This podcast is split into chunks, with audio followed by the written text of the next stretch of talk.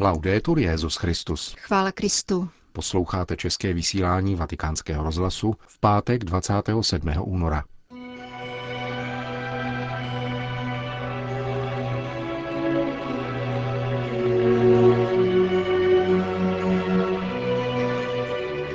Papež František a jeho spolupracovníci z římské kurie zakončili postní exercície. Mezinárodní demokracie zradila své vlastní principy, říká syrsko-katolický patriarcha Ignácius Junan. To a mnohé další uslyšíte v našem dnešním pořadu, který vás provázejí Jena Gruberová a Milan Glázer.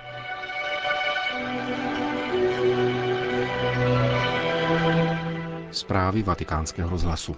Vatikán. Petrův nástupce dnes ráno obětoval mši svatou za pronásledované křesťany v Sýrii, Iráku a dalších částech světa. Závěrečná meditace na téma Pozdvihnout Eliášův plášť a stát se pro roky bratrství poté v dopoledních hodinách zakončila pětidenní postní duchovní obnovu římské kurie, kterou provázel karmelitán otec Bruno Secondin. V samém závěru mu papež František poděkoval. Jménem nás všech a také svým jménem vám chci Otče poděkovat za vaši práci při duchovních cvičeních. Není jednoduché dávat kněžím exercície, protože jsme všichni trochu komplikovaní, ale vám se podařilo zasít zrno. Eliášův příběh byl pro kuriální duchovní cvičení nové téma a právě proto jsem si ho vybral. Vysvětluje pro naše mikrofony otec Bruno Secondín. Zejména upozorňuje na dynamiku, kterou se vyznačuje prorokovo jednání i jeho slova. Eliáš je prorok, který kráčí a žije svým posláním až za hranice. Přemístuje se na Sinaj, jde až do Libanonu. Jeho osobnost se mi jevila jako velice vhodná pro současnou dobu a nynější pontifikát. Eliáš je prorok, velký prorok, avšak své poslání naplňuje na různých místech a Boha zakouší z nenadání jako povolání ke smlouvě a věrnosti. Kolem této zajímavé postavy jsem tedy vše vystavěl. Epizody z Eliášova života, pokračuje otec Sekondín, dokládají, co pro člověka znamená setkání s Bohem a zásadní změna životního stylu. Víc z nějškovosti, odejít z vesnice, vstoupit do hloubky vlastní identity, setkat se s Bohem a dospět také ke střetu s pomílenou náboženskou identitou, abychom se postupně dávali přetvářet Bohem. Bohem, který se velice liší od našich představ a je jinde, než stojí naše vesnice. Je nutné z hlouby očistit to, co prožíváme, co jsme prožili a najít smysl příslušnosti k Bohu. Eliáš se dostává do situací, ve kterých musí bránit chudé před těmi, kdo by je chtěli využívat. Srdce, které změnil Bůh, je však připravené k solidaritě a k úsilí o spravedlnost. Ve scéně smrti proroka obklopují skupinky učedníků, nazývaných jako synové proroků. Odvážného, ale nepřístupného muže náhle zasahuje atmosféra bratrství, podotýká italský karmelitán. Když Eliáš vystupuje do nebe, padá z něj plášť, jeho typický oděv a symbol. Plášť si bere jeho učedník Elizeus a připojuje se ke skupinám učedníků. Ti uznávají, že na Elizea se stoupil Eliášův duch a proto plášť nemůže upadnout. Je nutné jej pozdvihnout, otevírat nové cesty, říci si pravdu sami o sobě a postavit se před pravdu boží, čelit manipulacím a námaze chudoby, abychom se opět navrátili na cesty bratrství. Na výzvu k pozdvižení Eliášova pláště papež František odpověděl. Kéž pán dává růst tomu zrnu, které jsme od vás dostali, a také přeji sám sobě i všem přítomným, abychom odtud mohli víc s kouskem Eliášova pláště v ruce a v srdci.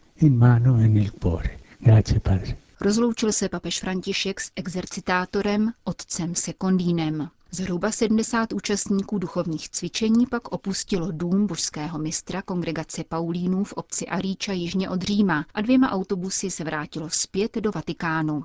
Podle argentinského jezuity otce Diego Farese, který toho času hostuje v římské redakci jezuitského periodika La Civiltà Cattolica, právě tady začíná skutečná obnova římské kurie. Toto je pravá reforma. Vykonat exercície společně s druhými je velice silná duchovní zkušenost. Hodně se při ní sdílí, ačkoliv si každý duchovními cvičeními prochází sám. Papež František uskutečňuje to, čemu v tovaristu Ježíšovu říkáme duchovní řízení, tedy vůdcovský styl, který nedbá pouze na to, co se dělá, níbrž jak se to dělá, v jakém duchu a zda je to k větší boží slávě. Pro pochopení tohoto stylu je dobré, že papežovi spolupracovníci dostávají ignaciánské exercicie. Pokud se papeži podaří obnovit kůrii a církev, pak to nebude reforma vedoucí jenom ke vnějším změnám. Papež se svými spolupracovníky se již po druhé stahuje k duchovním cvičením do ústraní, mimo Řím, a tím dává dobrý vzor nejenom biskupům a kardinálům, ale všem věřícím, pokračuje otec Fáres. Pro mne je to určitá provokace, protože upřímně řečeno občas duchovní cvičení zanedbávám a omlouvám to přemírou práce. Když si ale na ně udělá čas papež, už neexistují žádné výmluvy. Duchovní cvičení jsou milostí pro celou církev. Svatý Ignác je udílel lajkům a lidem všeho druhu, podle jejich možností a přání. Duchovní cvičení jsou pro nás darem, nikoli povinností. Říká argentinský jezuita, který současného papeže zná od svého vstupu do řádu před 40 lety. Vatikán. Italský týdenník L'Espresso zveřejnil dnes několik článků, které se pokoušejí vyvolat dojem, že Vatikán je kolbištěm boje o moc, zejména v ekonomických otázkách. Tiskový mluvčí svatého stolce dnes reagoval na tyto články třemi velmi jednoduchými poznámkami. Za prvé, píše otec Lombardy, zveřejňování interních dokumentů s cílem vyvolat polemiky nebo spory není nic nového. Vždycky je však jednoznačně odsouzení hodné a nezákonné. Za druhé skutečnost, že existují rozdílné pohledy na otázky, které jsou z ekonomického a právního hlediska velmi složité, je třeba považovat za normální. Papež dává směrnice na základě mínění, která vyplynou na povrch, a všichni zodpovědní činitelé je plní. Za třetí, dodává otec Lombardy, jsou články psané za účelem napadání konkrétních osob hanebné a ubohé. Není také pravda, že ekonomický sekretariát nekoná svoji práci usilovně a efektivně, což potvrzuje skutečnost, že se chystá v nejbližších měsících publikovat finanční bilanci za rok 2014, jakož i rozpočet na letošní rok, a to všech institucí svatého stolce, včetně samotného ekonomického sekretariátu. Tolik vatikánský tiskový mluvčí k několika článkům, které zveřejnil italský týdeník L'Espresso. Francie. Francouzská biskupská konference poukazuje v souvislosti s loňským mimořádným zasedáním biskupské synody na skutečnost, že neprojednalo otázku těch osob, které nežijí v manželství, aniž by si tento stav dobrovolně zvolili. Francouzští biskupové chtějí, aby se tato otázka dostala na letošní řádné zasedání synody. Téma zpracovává ve zvláštním dokumentu profesor Christophe Theobald ze Centre Sèvres v Paříži, který bude projednávat biskupská konference letos v březnu.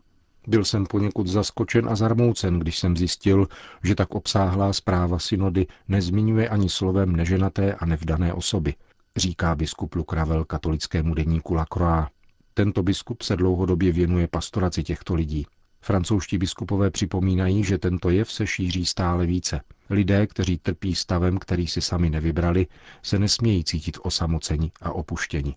Je povinností církve reflektovat tento stav a postarat se o duchovní stravu pro tyto osamocené lidi. Církev jim chce sloužit jako matka útěchou a porozuměním, říká francouzský biskup Pravel. Řím. Také současná ekonomika trpí důsledky masově prováděných interrupcí. Během posledního půl století byly takto zprovozeny ze světa dvě miliardy dětí, tedy jedna třetina lidstva. Připomněl v Římě koordinátor Združení Human Life International Joseph Meany. Připomíná, že násilné ukončení těhotenství je především zločin, ale má svoje důsledky také v ekonomice. V chudých zemích, kde neexistují rozvinuté důchodové systémy, jsou děti jedinou oporou pro stáří. V bohatých zemích dochází ke snižování produkce i spotřeby. Velmi výrazné důsledky interrupcí a antinatální mentality jsou zřejmé například v Itálii, říká pro vatikánský rozhlas Joseph Mini. Každý, kdo žije v Itálii, dobře ví, že interrupce a vůbec omezování porodnosti vede k radikálnímu poklesu populace, takže zanedlouho budou chybět peníze na důchody. Proporce mezi lidmi v produktivním věku a důchodci tak byla značně narušena. Z téhož důvodu však trpí i ekonomika ve Spojených státech amerických. Odhaduje se, že průměrný občan USA přinese během svého života do ekonomiky 3 miliony dolarů. Spotřebuje 2,7 milionů dolarů. Na daních zaplatí průměrný obyvatel Spojených států 950 tisíc dolarů. Toho všeho se však nedostává, protože s lidmi, kteří byli eliminováni před svým narozením, byl odstraněn také jejich vklad do ekonomiky. Na interrupcích tak ekonomika Spojených států přišla o 4 triliony dolarů, protože ve Spojených státech bylo provedeno 55 milionů interrupcí. Každá z nich je také velkou ekonomickou ztrátou, i když je samozřejmě mnohem více politování hodná sama o sobě. Je to především velká tragédie pro každou rodinu, kterou poznamenala, a pro každého člověka, který se rozhodl pro interrupci. Ekonomické ztráty, které tak vznikají, jsou však v skutku pozoruhodné.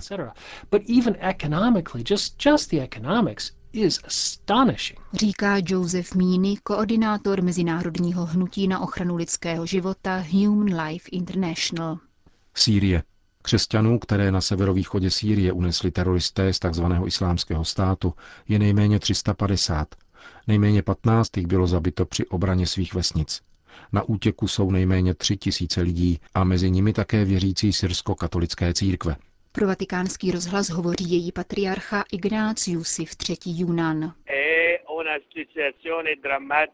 Situace je dramatická. Ze stovek lidí, křesťanů a civilistů jsou rukojmí, určitě 20 jich bylo zavražděno. Jde o genocidu. Žádáme své bratry a sestry v Evropě, zejména katolíky, opravdové katolíky, aby nezapomínali na své blízkovýchodní bratry a sestry, kteří snášejí toto pronásledování. S jakou výzvou se obracíte na mezinárodní společenství?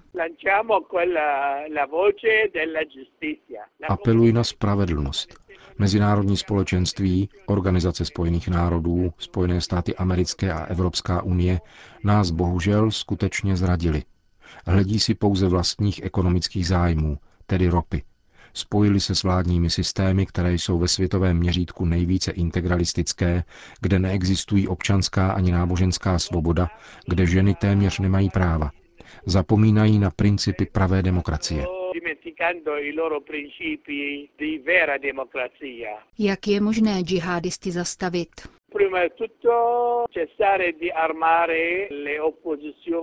V první řadě tím, že se přestanou vyzbrojovat tzv. umírněné opozice. Na Blízkém východě totiž neexistuje umírněná opozice. Dokud se nenaučíme zřetelně oddělovat náboženství od politiky, nikdy nebudeme mít skutečnou demokratickou a umírněnou opozici. To je vše pouhý klam. Papež se trvale modlí za křesťany pro následované v Sýrii a Iráku. Jsme jeho svatosti opravdu velmi vděční. Od začátku svého pontifikátu byl konfrontován s tímto blízkovýchodním dramatem, které přináší pro následování vraždy a deportace. Věříme, že svatý otec bude nadále hájit slabé, kterých si naopak nevšímají země, ženoucí se za vidinou ropy, jako toho, co zachrání její hospodářství. Národy Evropské unie a Severní Ameriky by se měly zamyslet nad zakládajícími principy a hodnotami svých zemí a nikoli je zrazovat. Svatý otec všude hlásá, že člověk žije nejen z chleba, ale z každého slova, které vychází z božích úst. A to jsou slova pokoje a pravdy. Říká patriarcha syrsko-katolické církve Ignácius v třetí Junan.